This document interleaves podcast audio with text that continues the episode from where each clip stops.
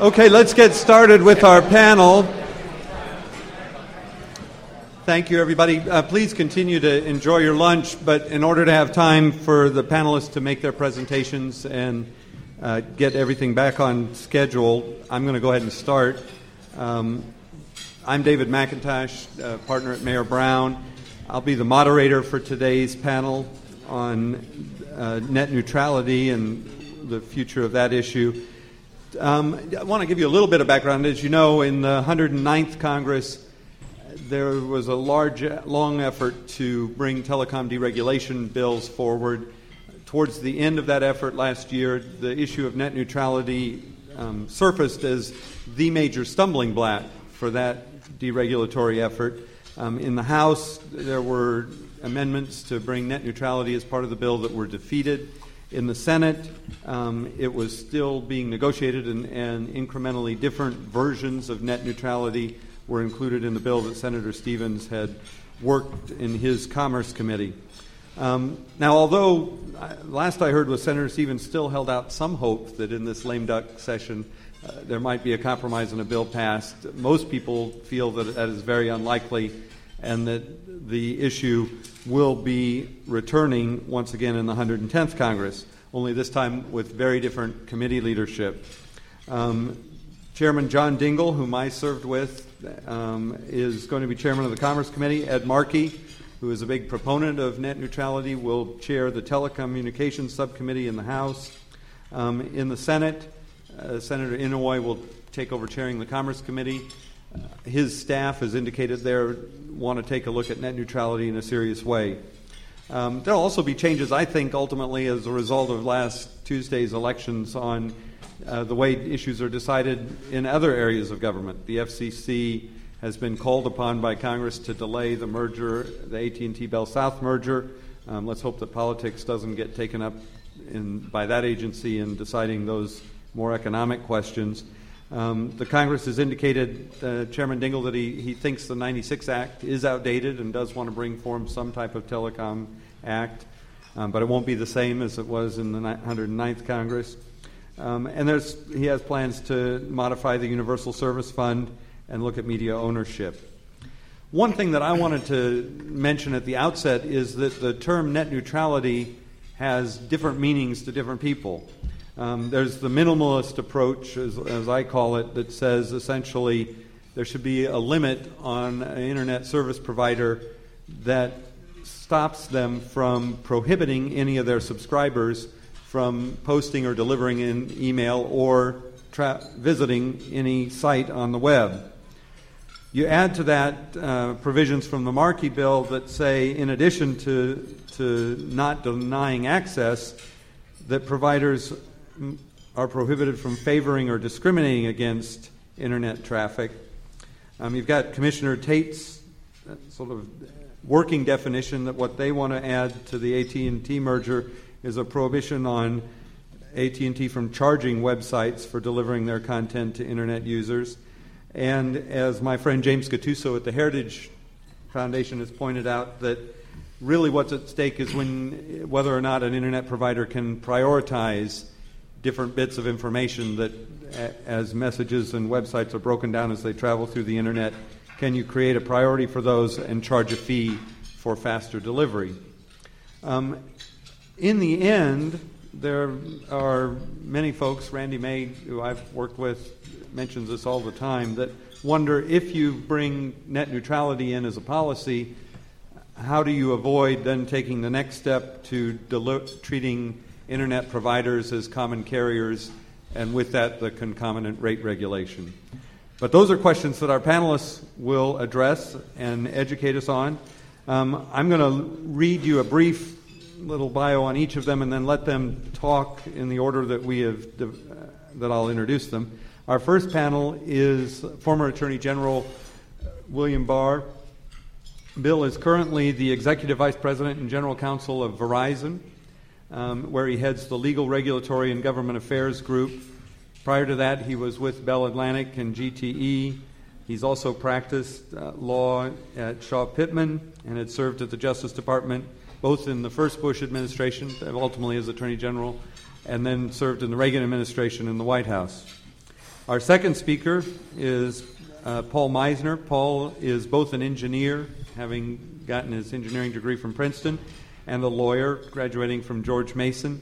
He is currently Amazon.com's Vice President for Global Public Policy, and he's responsible for formulating and representing the company's public policy positions worldwide. We're glad that he's here joining us today on this debate. At earlier point in his life, he was also a practicing attorney at Wiley Rein and Fielding. Our final speaker will be Professor Christopher Yoo.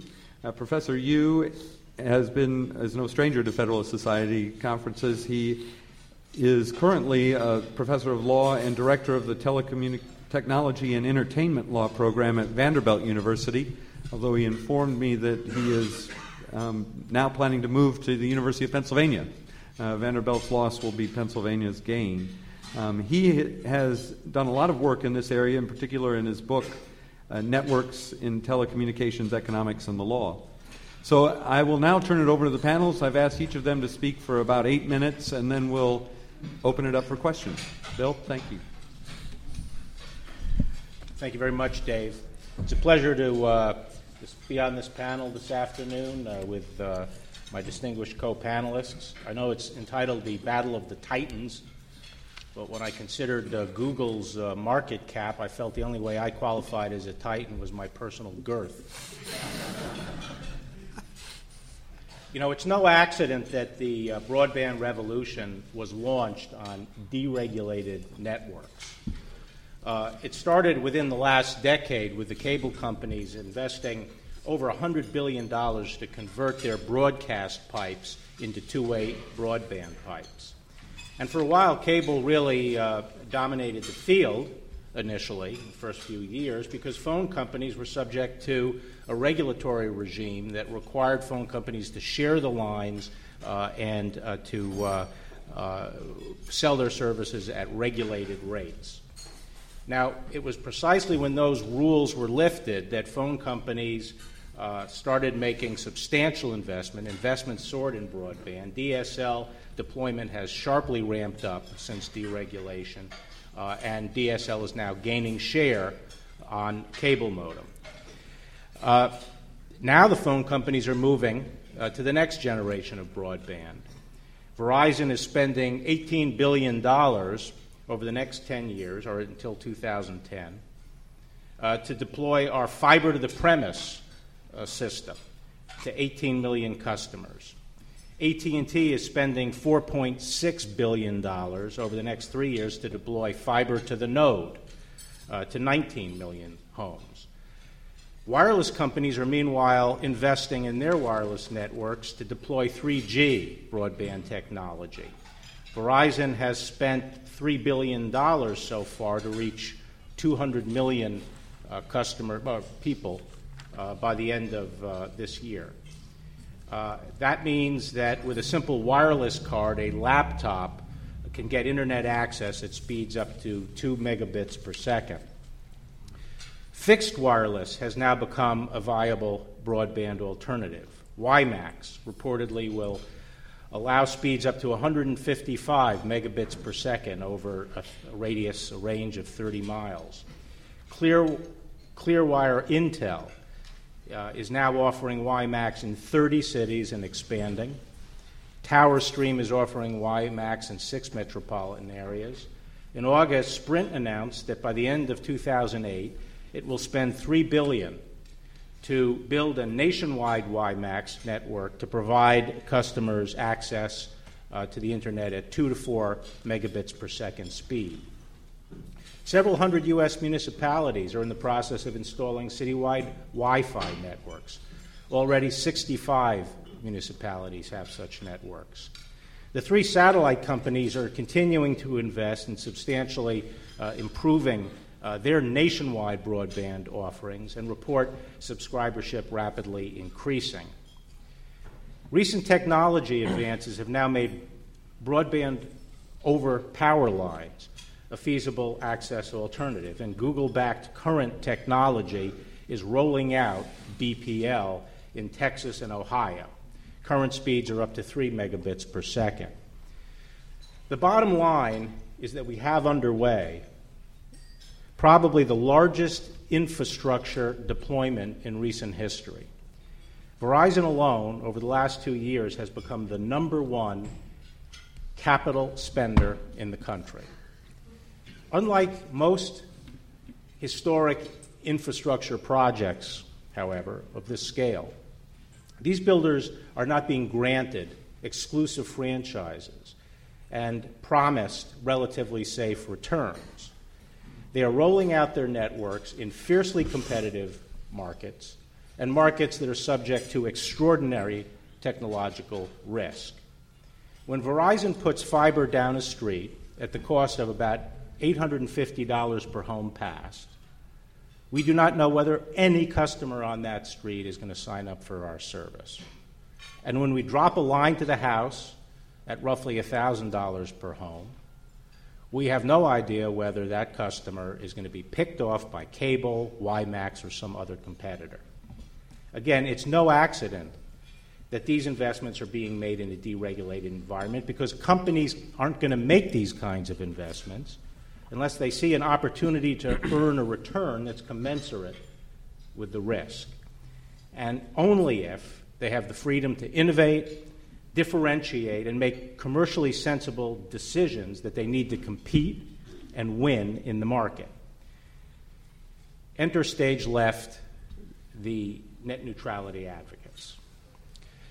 The basic claim is that the internet access over the last mile is really a duopoly, with cable and phone companies controlling it, having a chokehold on it, and that they have such market power that they're going to be able to leverage this power in a way that harms competition at the content and application level of the market.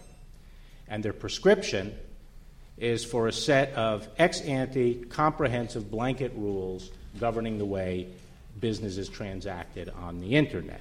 It is comprehensive regulatory scheme. Now, the claim is frequently made in the public debate or cast in public as if what we're going to do, that is, what the last mile providers are going to do, is to block or interfere with the content that people are reaching over the public internet, discriminate or block against Yahoo or eBay or Amazon.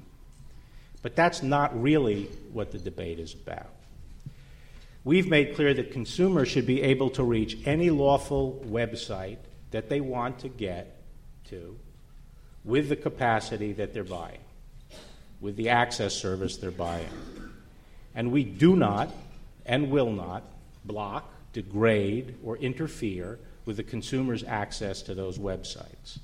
Indeed, one of the reasons we're making the investments we are is precisely to enhance the experience and the range of services that our end users can get over the public internet.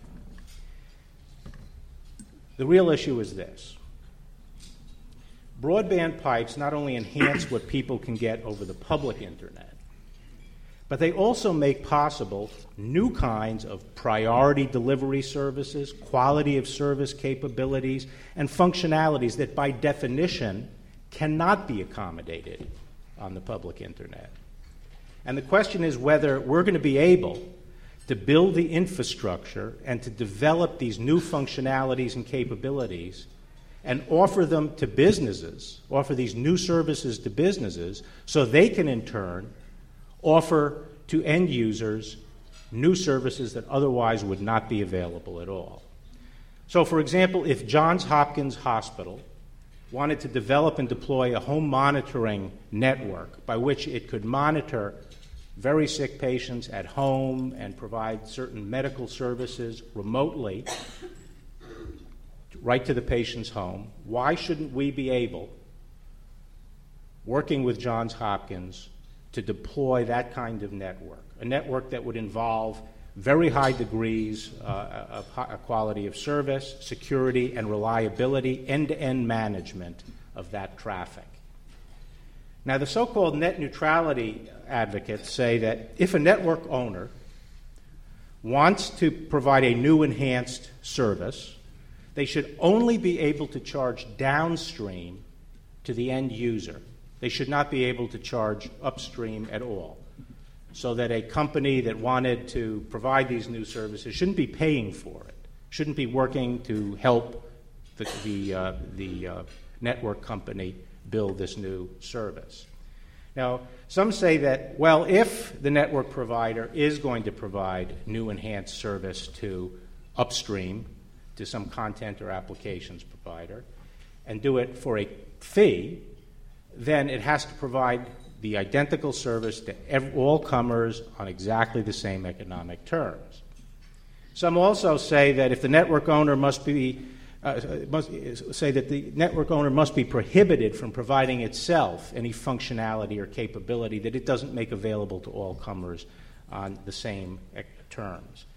Now, these non discrimination models require, as they always have, intense regulatory oversight of all the physical and economic terms of transactions, determinations of who is similarly situated, what kind of business are equivalent, what kinds of terms are equivalent, what, kind, what, what different portions of deals can be carried over to another deal.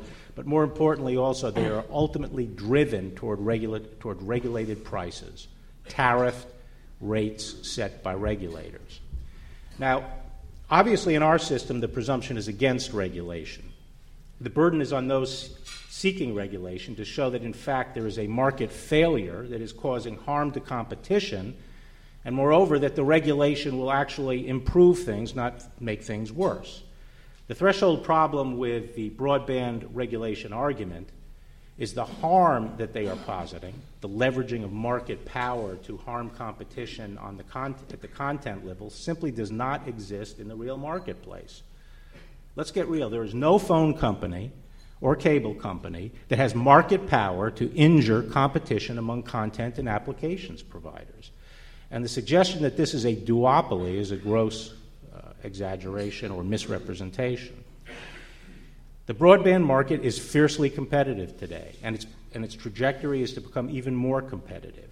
Consumers have multiple choices of access providers, and choices are rapidly expanding. 81% of zip codes have more than three, three or more choices.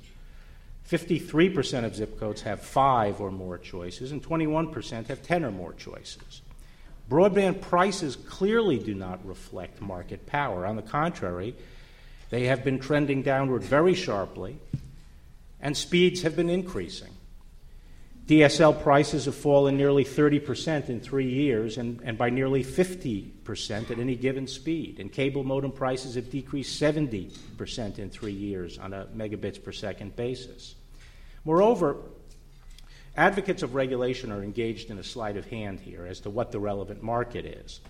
The question is not the range of choices available to the end user, because that reflects obviously the power of the last mile provider over the end user. But the broadband regulation argument hinges on the power of the last mile provider over the upstream content market. And that is a national market. Whatever Verizon's share today in a particular city may be, it only has 12% nationally. And because of this fractured structure of the industry, no last mile provider has power over the national market for distribution of content and applications. Moreover, last mile providers such as the telco and the cable companies don't have the incentive uh, to, to limit the experience of their end users on the public internet. Indeed, it's the very functionality of that, w- that we're selling the ability to reach internet websites. And we are selling access. That's our primary business. And our interest, obviously, is to increase the value of what we're selling by maximizing the content that is available to the end user. It shouldn't surprise anyone, given the lack of power and the lack of incentive, that in fact the history is clear. Advocates, cannot point to any of the harms that they are concerned about as actually having materialized in the marketplace. The one poultry poster child that they wheel out uh, really shows the vacuousness of the claim.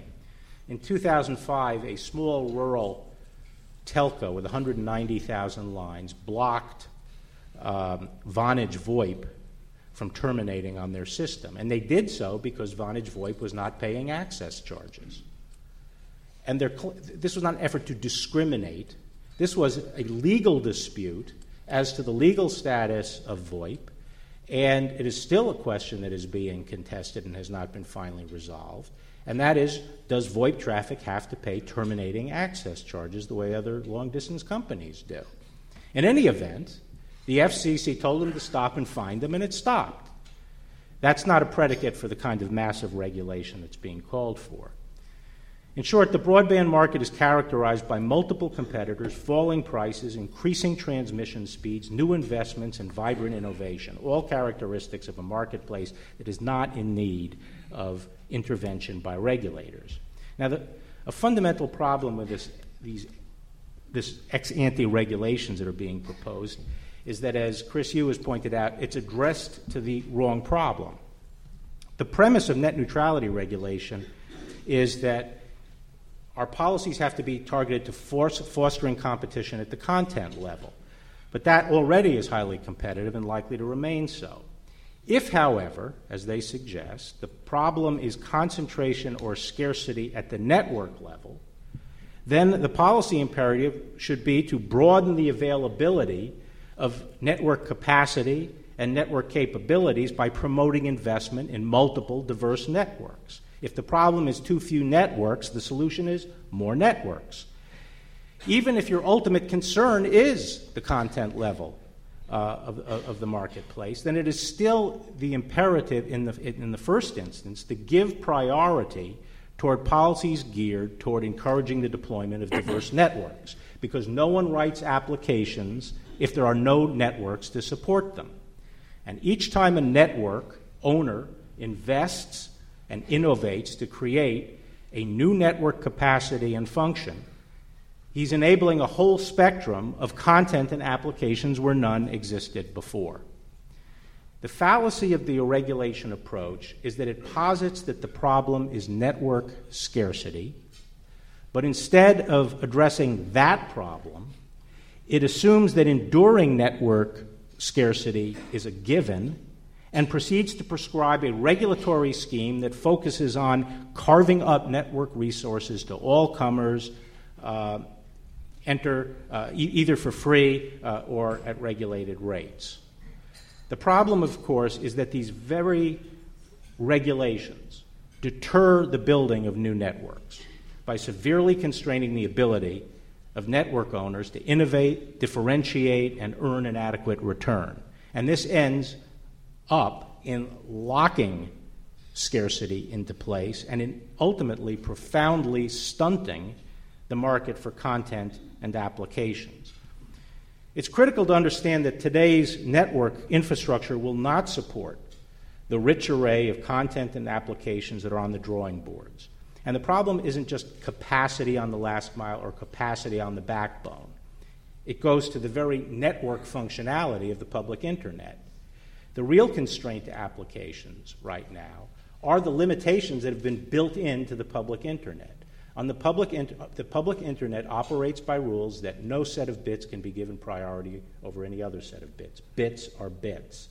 It also operates under the regime that the level of service that you can provide is best efforts. I only take, as a network owner, the best efforts to deliver bits from here to here. It does not allow for quality of service on the internet. And this precludes many types of content and applications. Now, this doesn't mean that the, the internet is going to be superseded. On the contrary, it's going to remain the primary delivery vehicle for most of the kinds of consumer content and applications we're familiar with. And that's exactly why we're investing in making the backbone more robust and making the last mile robust. But it does mean that if we're going to expand the universe of applications, we're have, to, we're have to going to promote the diversification of networks, networks that allow prioritization, networks that allow a range of quality of service, networks that are optimized for particular kinds of content and applications. And the regulatory regime that's being promoted does the opposite. It deters investments and it threatens the ability to recoup investment and deprives the network owner of the freedom to compete. Take, for example, the diktat that network providers should not be able to charge upstream providers for new and enhanced services. This is intuitively and obviously wrong. If we do something with, with, with Johns Hopkins Hospital, why should only the patients pay? The infrastructure and new functionality we're building makes markets. These markets are two sided markets. There are times when customers want to pay to reach the business, the businesses, and there are times that the businesses want to pay to reach the customers. Take the mar- market for express delivery, FedEx, UPS. There are times when consumers are willing to pay for express delivery. Uh, for example, if I need a book from Amazon overnight. But there are also times where the sender is willing to pay for express delivery, as, for example, where a law firm has to get a brief to a court immediately. So the idea that only customers uh, should be able to pay for delivery forecloses large avenues of efficient activity and eliminates key revenue sources for network providers to recover their investment. Content providers may be willing to cover some of the expenses of improved delivery services and to help make a market for their services. For example, a gaming company. Right now, one of the great inhibitions in the development of the gaming is the lack of priority services. Ultimately, what the, the, the uh, nirvana for gaming is to have virtually no latency in the system. So when I make a, a, a move uh, on one side of the Earth, it's instantaneous, almost instantaneously or perceptibly instantaneous on the other. That, that requires a very robust network with very high degree of quality of service and prioritization. That cannot be done right now over the public internet, but you could see a gaming company wanting to enter into a transaction with a network company to provide just that kind of capability. For example, perhaps when the, when the user accesses a game and wants to play it, a burst of capacity is made available uh, on that site from, from the gaming company to allow that to happen. There's no reason why these kinds of arrangements shouldn't be allowed to take place. This improves competition uh, on the network level and it improves competition at the content level. Now, some proponents of internet regulation concede, okay, well, you know, those kinds of things you should be able to, to charge upstream for, for these, but you can't discriminate.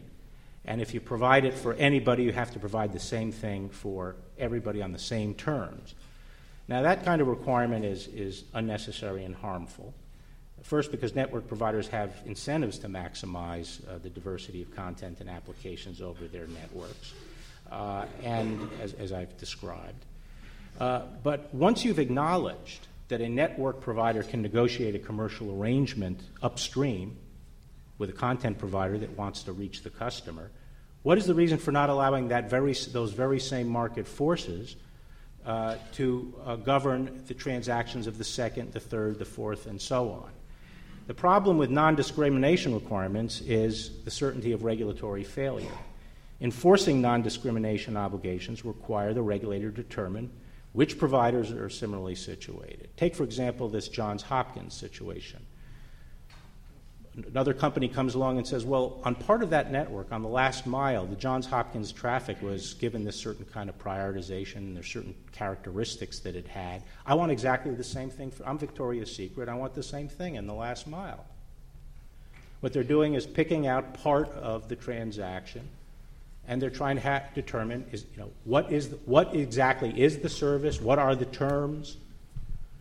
requires the regulator to, to try to extract that from the overall deal that was made because that last mile traffic wasn't wasn't the only part of the deal with with Johns Hopkins.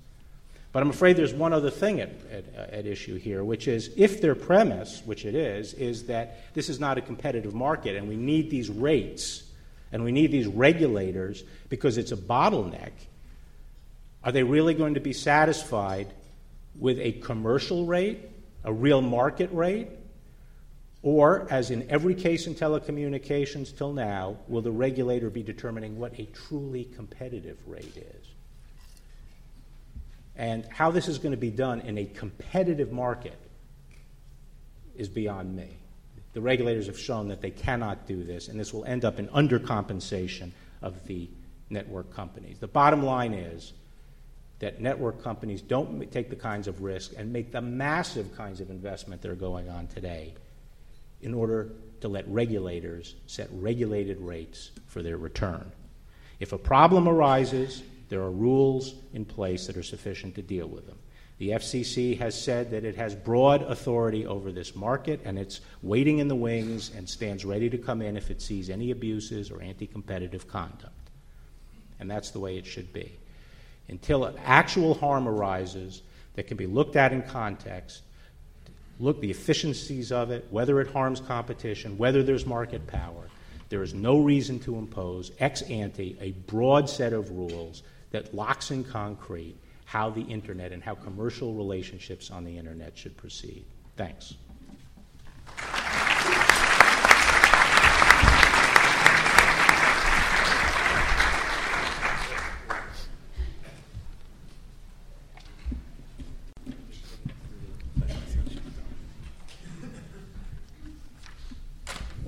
Our next speaker has an internet presentation which we have to see if our technology experts will get up for us. Not an, oh, I, I'm sorry, I'm being corrected. It's not an internet correction. It's hardwired. By the way, Amazon.com is uh, incredibly flattered to be considered a titan these days. Don't anybody say bubble, right?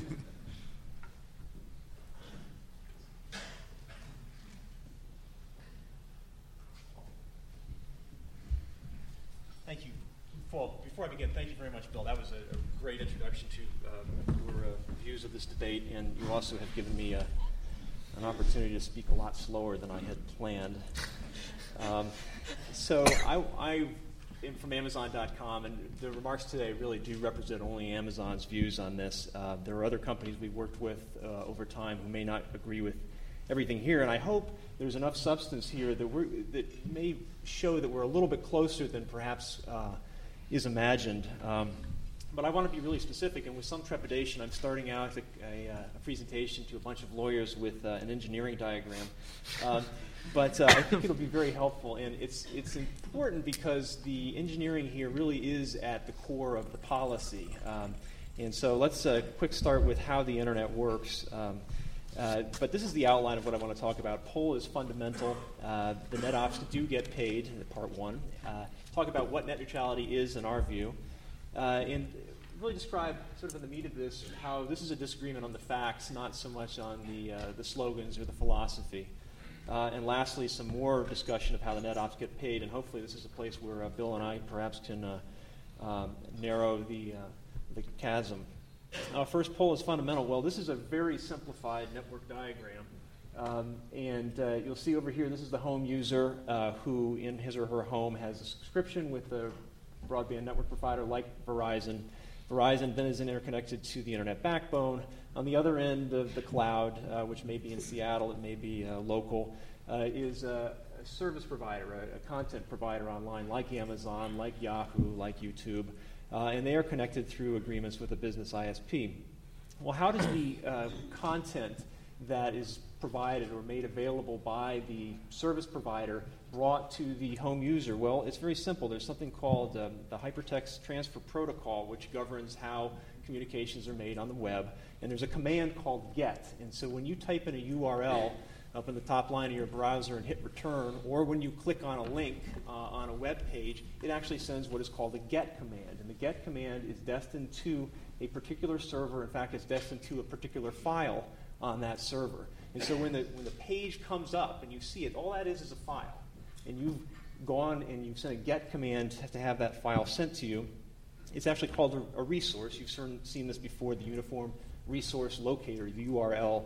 Uh, that's the resource it means. It really means just content, be it the web page, be it a video, uh, an image, text, whatever. But, but the important policy point is here is that the resource, that is the content, only gets into the Verizon or the Comcast network if the home user who is paid for the access has asked for it. This is unlike every other medium in history where it was decided by the publisher, the broadcaster, uh, the writer, the author, what gets sent out to the consumers. Here, the consumer chooses. If, if no consumer ever chooses the particular content at the other side of the web, that content never gets into the Verizon network. Interesting, huh? Okay. So, how net ops get paid? Well, this is really basic stuff. Um, right now, they are paid. Uh, there's a network operator uh, on the consumer side who gets paid by the consumer. And I put a delta there because it is not a fixed rate necessarily. It's, it's been priced that way in some markets, but you even see the differences in prices between DSL and cable modem access, which is explainable largely by the different speeds that they provide. Uh, DSL is cheaper because it's slower in most markets. Uh, likewise, the other ISP, which may or may not be one of the, uh, the major residential ISPs, on the other end gets paid by the business, and it's also a delta. Amazon pays a lot more for access than joesbookstore.com. Uh, the, the desire by the residential broadband network operators is to introduce a second way to charge, and that is to sort of reach through the web and be able to get money for uh, capacity, for content trans- transiting their networks. Um, uh, and they wanted to charge the, uh, the source of that content, even though the, the, uh, the source of that content didn't put it into the network, it was just made available and pulled by the user who's already paying for it. So, that's the not the end of the diagrams. We'll get back to those in a second. But uh, uh, net neutrality, the way we look at it, and it's really funny, I've heard this so many times, um, how no one knows what net neutrality means. Everyone disagrees on it. Uh, you know, that must mean it's amorphous and can't be regulated or can't be legislated. Well, that's true of everything, right? What is the war on terror? What is health care? What is anything of any number of the much more complicated things that Congress and the FCC deal with? Um, net neutrality is actually relatively simple uh, compared to the, the big issues that the Senate and House hit every day. Um, so net neutrality. Well, the core idea here um, is non-discrimination based on the source or ownership of the content. I've underlined those two words because you notice not, it doesn't say the kind of content or the timing of content or the particular um, uh, technical needs of the content, but rather the source or the ownership. So if, um, if AT&T wanted to prioritize all internet video over all internet data files, fine. That makes perfect sense. That's a rational network management decision. Uh, but, but to choose among the providers puts the, um, the network operator in the position of deciding for consumers which content gets favored over other content. I've heard the Johns Hopkins example before, and I'm a big fan of that particular institution, but um, the fact of the matter is, you don't want to have a circumstance where the network operator cuts a special deal with Johns Hopkins that it doesn't allow to be cut with the Mayo Clinic. Otherwise, Verizon steps into the position of being the HMO for all of its customers. You don't want that. You don't want Verizon HMO. So, what net neutrality really is about preserving the openness of the internet. It has been great for consumers and for innovation. Um, and I, I want to make draw a distinction here because none of us, or well, probably few of us in this room, are great fans of the '96 Act. Um, and uh, I have a lot of, uh, share a lot of sympathy with, with Bill on that particular point. Um, but the 96 Act was about busting up market power. It was trying to dismantle the market power of the telephone companies. This is not what we're try- seeking to do. We acknowledge that they have market power. We say that that's okay for them to have market power so long as the market power over the network is not extended to market power over content in ways that have never been done before. And so we're not seeking to bust them up just prevent them from extending the market power that's extant. Um, so the disagreements. All right. So this is kind of just a, bunch of slogans that I'm going to put up in the next few minutes. And um, believe me, uh, my side of the debate has been uh, guilty of sloganeering also, um, and uh, I get that. And I'm trying to uh, distinguish our particular uh, Amazon's particular viewpoints from everything else by being very specific about what we mean. Um, but so let's go walk through a couple of these. Uh, first, uh, content shouldn't fill the pipes for free. We're all, or perhaps some of you are familiar with some of the uh, con- uh, comments made by the leadership of network operators who say that they don't want their pipes being used by companies like Amazon for free. Um, well, we agree, right? The content, as we learned on the very first couple of slides, enters the pipe only when the paying customers go and get it. We're not pushing it out there. We're not, we're not a, a cable content provider that is pushing it out to that set top box and filling up their pipes, the network operators' pipes. The only reason our content gets there is when their paying customers ask for it. Well, next, let the competitive free market work. Well, I'm a free market guy too. I, I completely agree. Let the competitive free market work. The problem is there isn't competition. And uh, with all due respect to Bill, um, it is not a competitive market at all. Uh, over 98% of residential broadband access is provided either by the phone company or the cable company. These other nascent technologies he discussed are, are interesting and they're going to be great at some point, hopefully, uh, but they're nowhere near being um, uh, relevant players in the market. Um, uh, in fact, I think I remember. Oh, Bill talked a little bit about the, um, the zip codes. Well, you know, the fact of the matter is people don't buy their broadband internet access for a zip code, they buy it for a house. And while there may be many providers within a particular zip code, the individual house, the individual consumer only has either the cable pipe or the phone pipe, at least uh, 98 plus percent of them, if you uh, believe the FCC. Um, so, what's another slogan that we see a lot? Oh, we shouldn't start regulating the internet. Well, uh, you know, I agree. I'm, I'm for that. But uh, the fact of the matter is, the non discrimination rules governed most of consumer internet access. In fact, by far most and arguably all, uh, because cable was uh, it was not clear for a while. But when the commission started to look at its reclassifying broadband access, by far the vast majority of internet access was under these non-discrimination rules. So these are historic rules. This isn't a new thing. This would be largely a re- reinstatement, and we can. Uh, debate about whether it actually applied to cable, but that's not important because the vast majority of consumer access was dial up at the time. Um, network investments are good for consumers. Totally agree. I totally agree. But this not, that's not to say that the network operators would um, suffer under a non discrimination rule. In fact, in the year preceding the Commission's decision to uh, reclassify, that is, to deregulate broadband internet access, uh, the network operators applied uh, 60% more lines in just that one year. They were investing heavily, even though the non discrimination rules applied. And in fact, if you, if you subtract cable from that equation, you just talk about the ones that were uh, undeniably regulated, that is the telco providers, it's well over 200% more lines in the year before the Commission acted to deregulate. They don't need to discriminate to invest. Video competition is good for consumers. Totally agree. I get that. And uh, it's, it's, a, it's an important thing for consumers. But how ironic it would be if, uh, for the sake of getting one more video provider, we cut off access to hundreds or thousands of other ones. Um, I, I, have to say that the, the, uh, the network the network neutrality legislation is really part of a much bigger telecom reform bill that you're probably aware of. Um, I'll show you just for scale. Uh, this is the original network neutrality Snowe-Dorgan bill that we put in. So it's a standalone. This would survive by itself as legislation. This, uh, even thinner, uh, it's really essentially two pages, uh, bill was the amendment proposed to the Big Telecom Act that would accomplish what we want in net neutrality. This is this, on the other hand, is the Telecom Act that uh, that Bill's uh, company supports. Uh, this is the light regulation, uh, the light regulatory touch, the light legislation that he's in favor of, but it's this very heavy legislation that he fears um, and interestingly, um, there's another slogan that's out there that says common carriage is bad for consumers, as if somehow net neutrality equated to common carriage. Well, it's simply not true. Uh, it, it's non-discrimination is not all of common carriage. There's a lot of bad stuff that used to apply to Verizon that shouldn't apply anymore. I get that. But this huge bill, interestingly enough, in many places relies on non-discrimination rules. I've, I've, these, these little yellow tabs here are all the places where non-discrimination is in the act running in the favor of the network operators. They want non discrimination in law so long as it runs in their favor. So, this leads me to the fun part, back to network diagrams. Uh, the network operators should be paid for their service. I totally agree. This makes perfect sense economically, out of fairness, and for getting a, a bigger, stronger internet out there.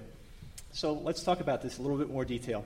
Um, it's a kind of a big diagram. I, I, apologize for that, but you'll get used to it in a second because just, just a few things will change as we move through it. Basically, what you got over there on the far left upper corner, you've got two uh, content providers. Call them Yahoo and Google, or Amazon and Google, whoever you want it to be. On the right, there's a neighborhood, um, and the network operator, the broadband residential internet uh, access provider, be it Verizon or Comcast or AT&T, is circled there in that kind of gross orange. And those little boxes represent functional elements of their network. They could be servers, they could be cards, they could even be uh, cache, that is to say, memory uh, within a, a, server card. But those are functional elements.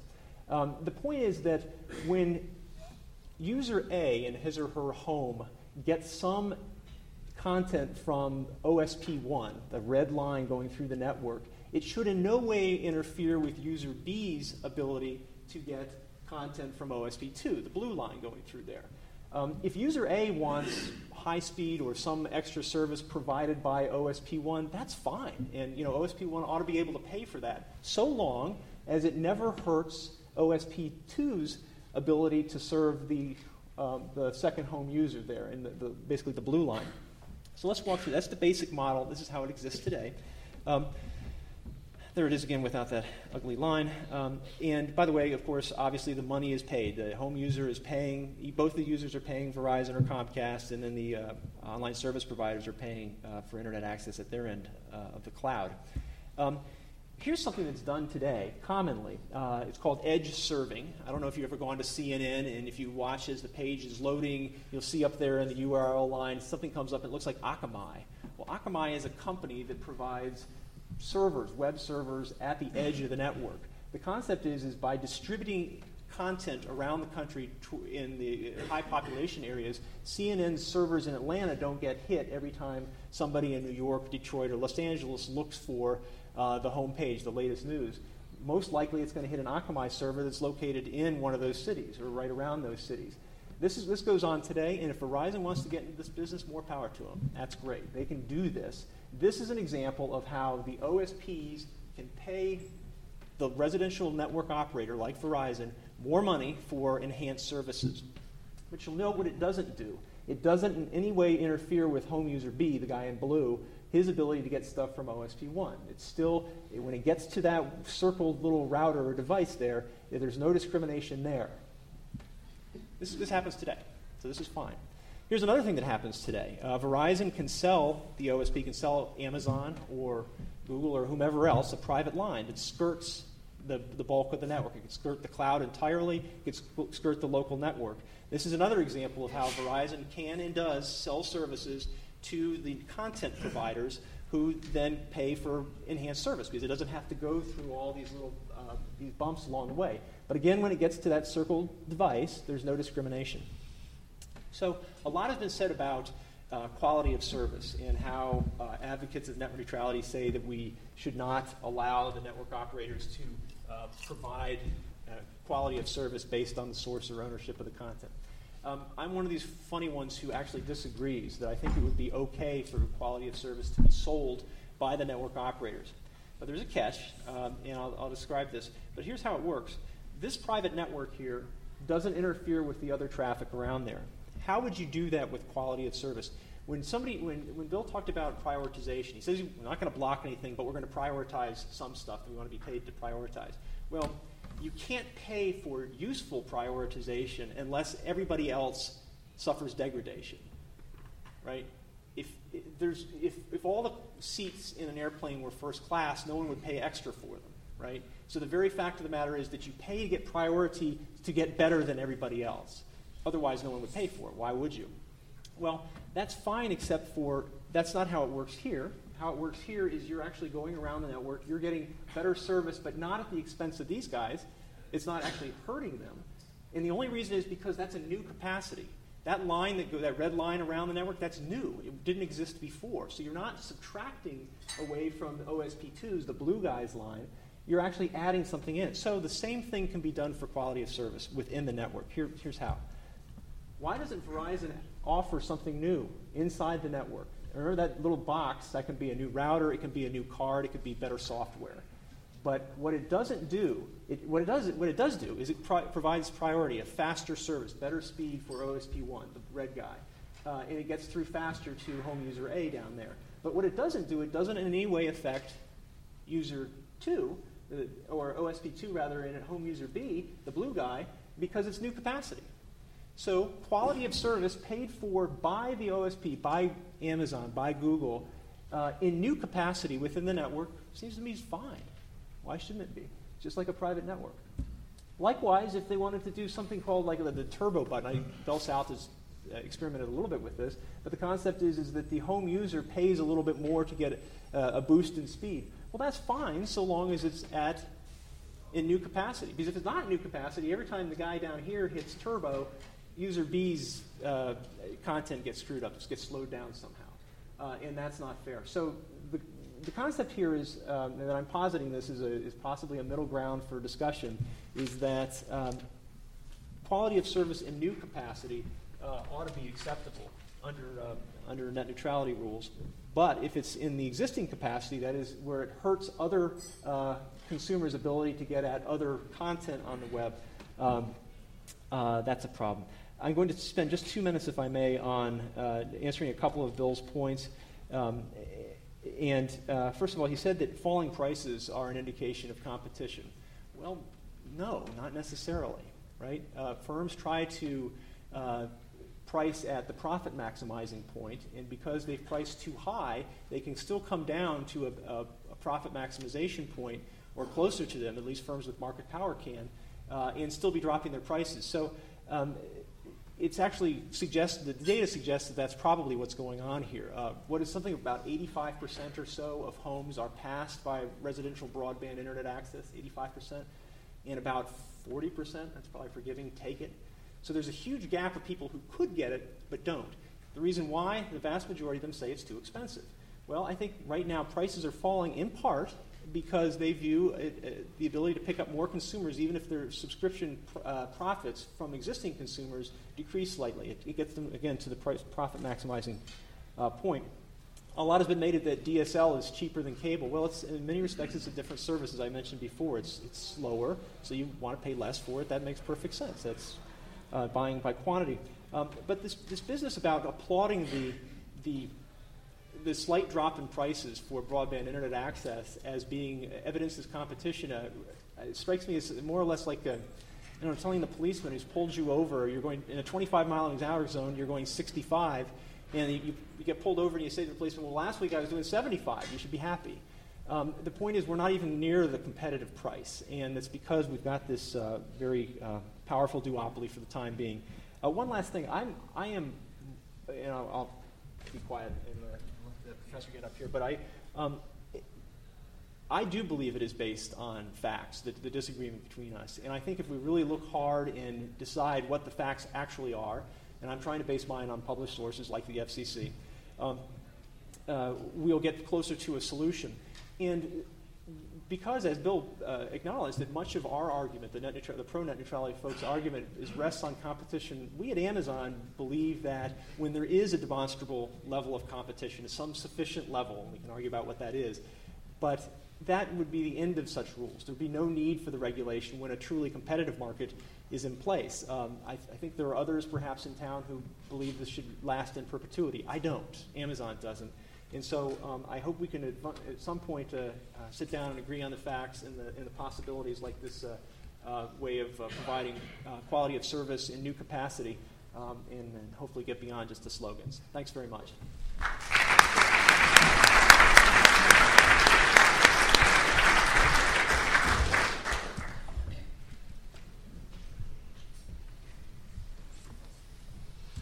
Well, thank you very much, and it's a, it's a privilege to be here and to speak with at the Federalist Society Convention. And it's a privilege to be here with uh, both with Paul Misener and with Bill Barr.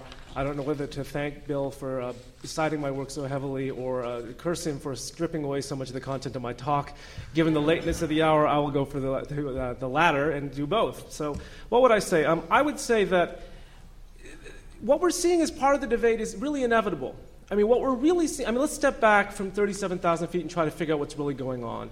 The internet has gone through a revolution in the last, since the mid 90s. What began as a device for academics to send email and to share text files with one another has exploded into a mass market phenomenon. This is partly with the drop of the commercialization guidelines from when the NSF ran it, and in fact, a, a, a much broader diffusion and the, the move, the privatization of the backbone, all of that tied in. What does it mean? We have a lot more users using the internet in a lot more different ways. And in fact, they're much more intense ways in terms of the, dem- the bandwidth they demand. It's much more variable in terms of the loads they put on the network. And also, they're much more different in their level of sensitivity they are to delay. I mean, things like VoIP, the International Telecommunications Union standard says a delay of a 0.3 seconds renders that service unusable. An email doesn't show up for 0.3 seconds late, you hardly even notice it. All of a sudden, we have all applications that require guaranteed delivery times that didn't exist before. Streaming media, gaming, all these high bandwidth, high uh, uh, latency intolerant applications are the new world. it is only natural that networks will evolve to meet these new demands.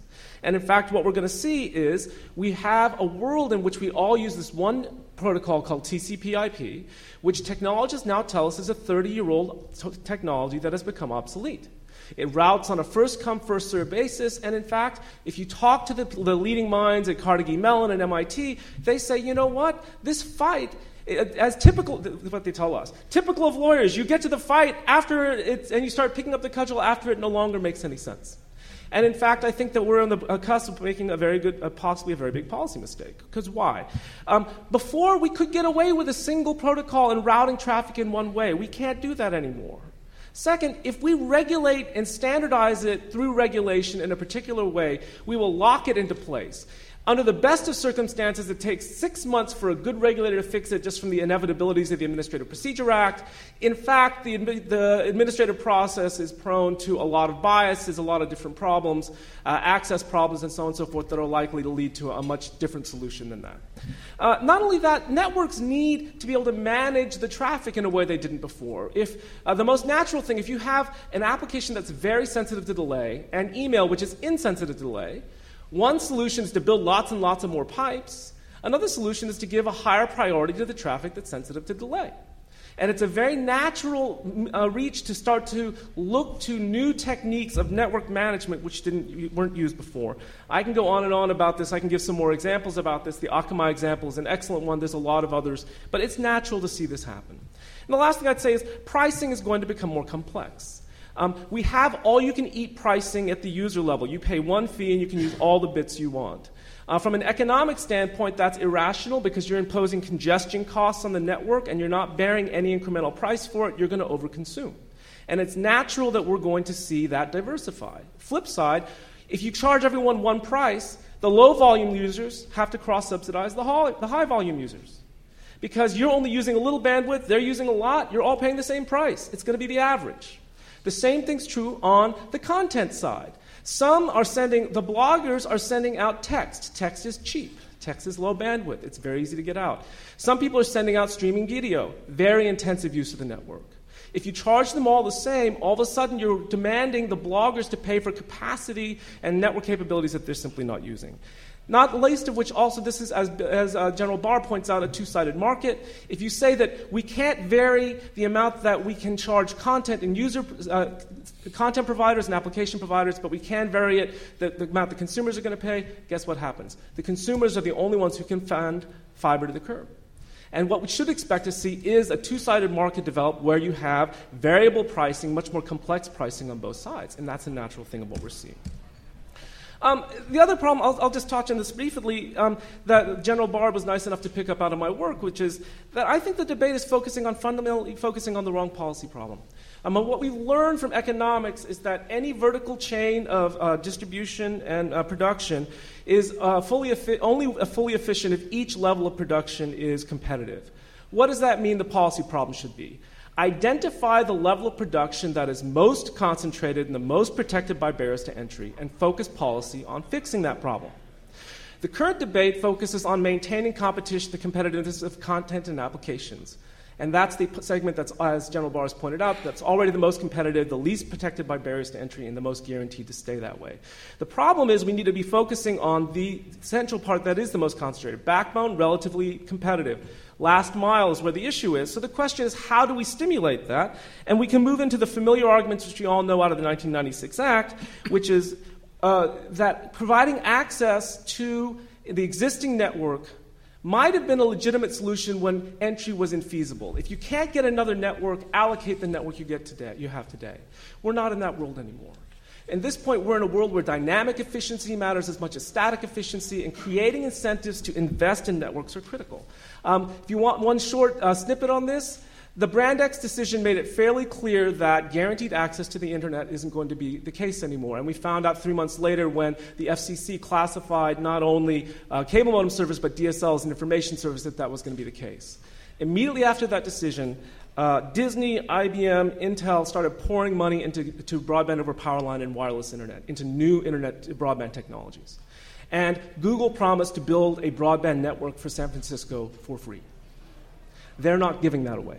I mean, this is, this is, but faced with the alternative being cut off to the pipe that exists, they are now entering into strategic alliances and providing the financing for those new alternatives that are really the solution to the policy.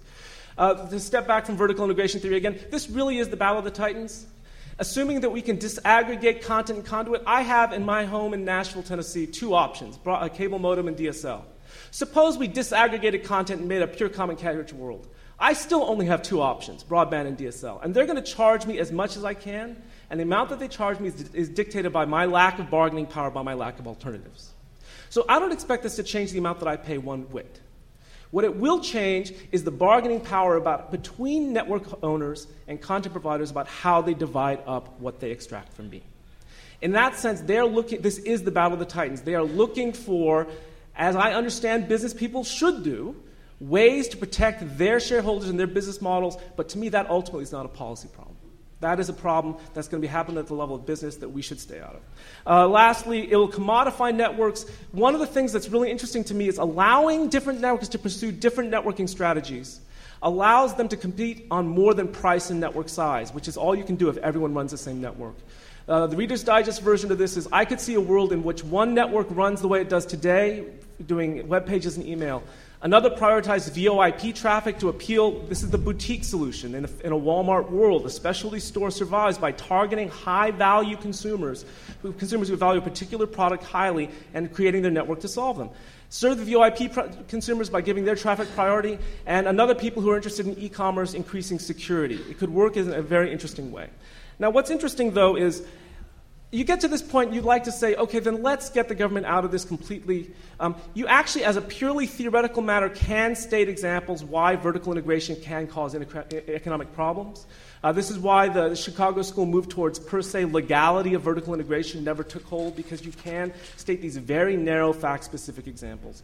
And so the recommendation I end up with is a little bit different from General Barr's. It's actually what I call a network diversity approach where you forego ex ante regulation and you allow ex post case by case analysis for those limited situations. Now, I can emphasize that it would be very limited. You have to satisfy certain prerequisites of market power in the, in the two markets and barriers to entry that would be much more limited. Um, and the examples that I give, it doesn't lead you to a general network neutrality rule. In other words, uh, Verizon has no reason to, to does not have an, an auction site. It won't discriminate against eBay. Now, they only have an incentive to discriminate with services that they compete with. For example, they might discriminate against VoIP. But in that world, you don't have a general network neutrality rule. You have a tailored one that looks at the scope of the precise problems. And in fact, this gives, uh, allowing to only regulate when you have demonstrated harm to competition will give technology and economics the breathing room that it needs to survive and to move forward. And in fact, this makes a nice fit with the whole debate between per se legality and rule of reason and antitrust. And in fact, it takes the limitations of government into account that seems ways that are very attractive to me. Um, we're running short on time. I'll leave it at that.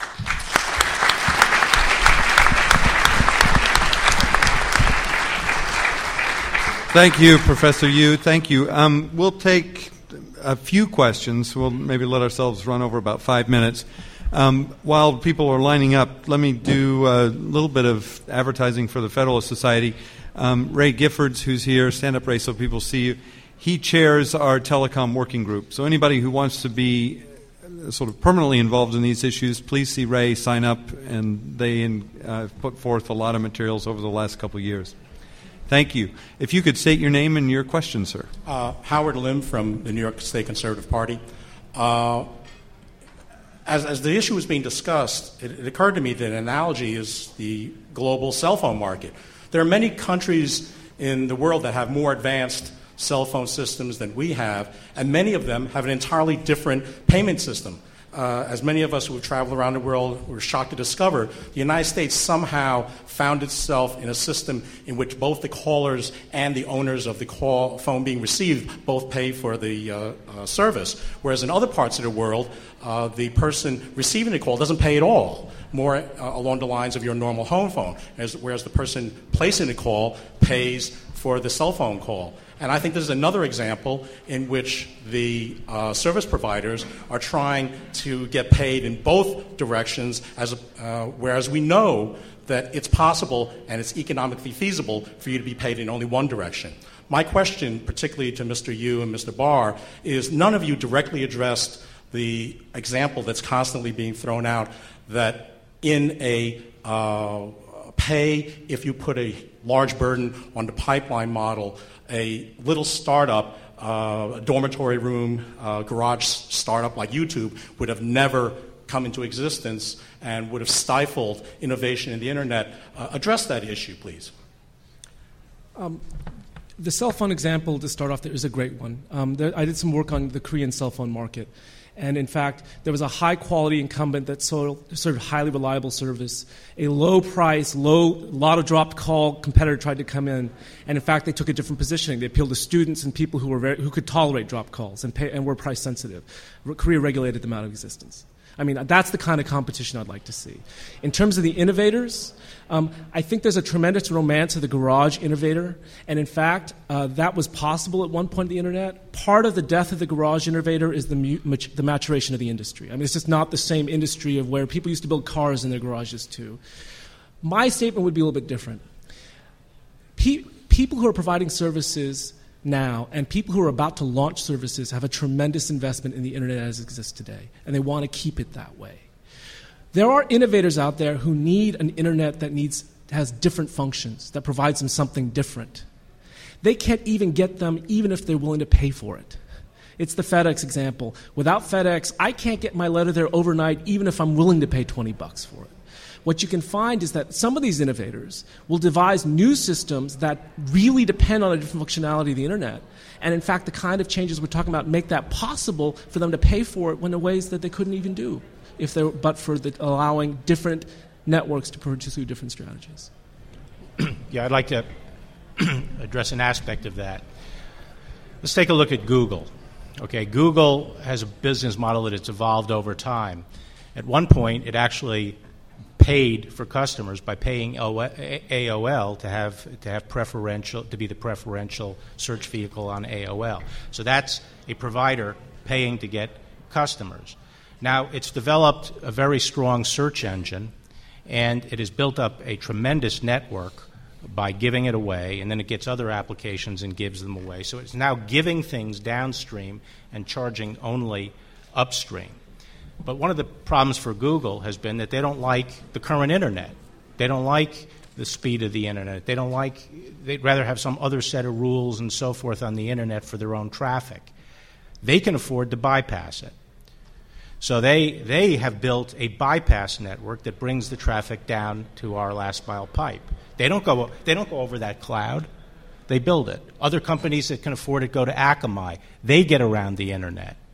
Now, how about a small company this garage guy you're talking about, they have a good search engine. They want to compete with Google. What do they do? Google's giving away their search engine. How do they compete with Google?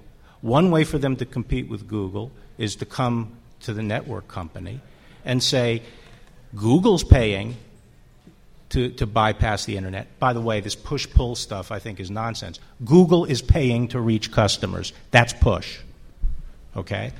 Google's paying to reach customers. The little guy comes to us and says, Can you give me a quality of service network prioritization, all the uh, bells and whistles that I can't get on the internet so I can compete with Google? That's how the little guy competes. The little guy competes exactly that way. That's an efficient arrangement. It increases competition among networks, it increases competition on the content side of things. We are happy to walk away from net neutrality when the number of broadband internet access providers equals the number of current search engines. Well, let's you know talk about search engines. We have quite a networks effect going on with, with Google search engine. They're gaining market share. That's why their ma- you know their market cap is twice as what Verizon's market cap is. And in fact, their market share is going, and the cost of search uh, uh, uh on their engine is is going up. So, I would think they have very substantial market power. And you can just ask yourself the question: If Verizon said Google can't come in over our pipes, who would win that fight? Who would win that fight? Do you think we'd be selling, uh, we'd be selling more access? No. Now, I'm sorry, you have a question. No.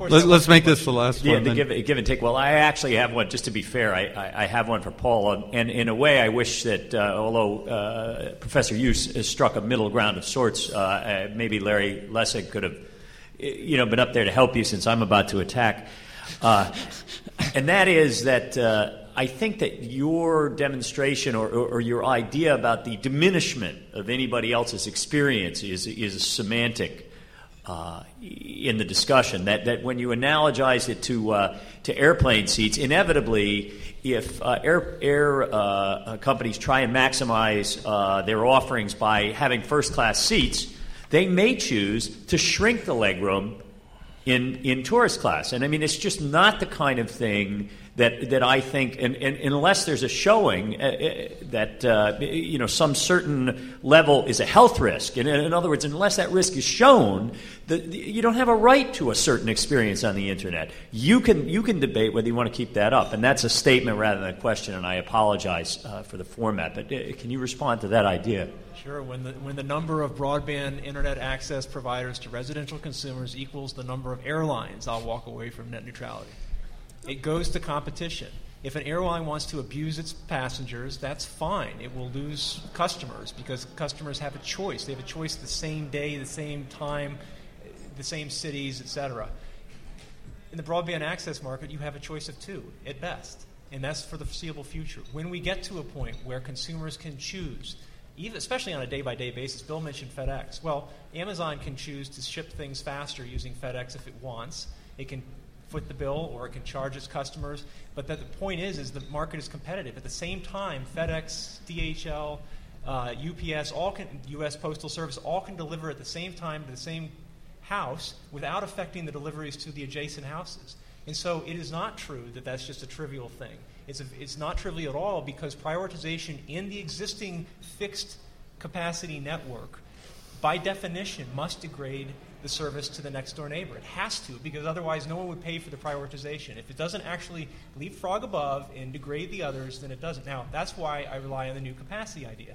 If they deploy new capacity and sell it off, that's fine because it doesn't affect the other users. They're already doing this with the, the end around. He mentioned Google. Yeah, Google pays for that. That's great. That, that, and they should be allowed to pay for that. I have no problem with that. But this obfuscates the issue. First, even if you're operating within the system, like the public internet, drawing a line down the highway and separating certain traffic from others does not necessarily degrade the experience. If you pull some traffic off, it sometimes, you know, the Greenway make, may make things faster for Route 7 going, out to Leesburg. But that's not what we're talking about here, okay? We're not talking about the experience with on, the, on the public internet. We're talking about virtual private networks, different networks that bypass the public internet, just the way Google bypasses the public internet. And what, the, what Google is saying and what the Amazons are saying is if you guys build a private, a virtual private network, and, and you know, like, which is what companies like Citibank have going for them. You know, they, they have certain kinds of networks, they exchange their traffic, they don't conduct their financial operations over the public internet. And when we put in a big broadband pipe in someone's home, all of a sudden, those kinds of services are services that Citibank can do directly with the consumer. That's great. Now the consumer can get a level and quality of service. Citibank can deliver those things over a bigger last mile, but it has to get around the rest of the internet. And what these guys are saying is if when you, when you, when you do that, when you enable those kinds of new services and you do end to end management and, and you do something that's different than, than on the public internet, you, you got to put it under a tariff so we can get it too. And we're saying, well, look, you know, that's a commercial deal. We'll do a commercial deal with you. And until, and, and until there's a problem that's manifest, you know, let's not have any rule that says regulators get to set the rates of everything. Well, that's certainly not what I said. We'll do closing comments with Paul. The diagrams do not Chris. say that. The diagrams talk about new capacity, not within the existing network. And if we're talking, if we don't want to apply net neutrality to private networks, no one's claiming that. Um, I, get the last word. Um, the answer is I think that Paul's alternative is attractive but infeasible. I mean, networks can't. The realities of network management makes it very difficult to segregate in that way. And on the going basis, even if you invest in that, you, you're constantly reinvesting, and so there's always an impact in this in how you develop things. Um, Paul keeps saying that we should in, in promote competition. I agree.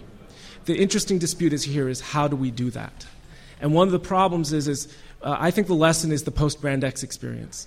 When uh, content providers and equipment providers, people who provide secondary services, were faced with not having access to the existing network anymore, uh, they became the natural strategic partners for the people who are trying to build out new networks. The flip side, mandating access to the network exists today rescues them from having to make those capital investments, which are extremely risky and extremely difficult to do. Uh, from a policy standpoint, that's bad. And so I think the, the difference of opinion is not the goals, but the question is uh, how feasible is this entry? How long is it going to take? How do the long term dynamic efficiency gains trade off against the short run static efficiency losses? And this is why the welfare calculus can be complicated. If you told us, yeah, it could happen, but it'll take 20 years, we have a different problem than if it takes two. And so we have this really difficult, factual, intensive situation. But I think that there's a really solid case to say that we're in a world where new networks are possible and we should be doing, we, that should be the question and that's not today, first and foremost. But second, I think there's a good argument that my belief is that denying network neutrality is the best way to promote that kind of investment and get the new network competition that Paul wants so badly. I, I wish we could continue. This is a great discussion. Um, we'll take a five minute break, and then the next panel will be here. Thank you all very much.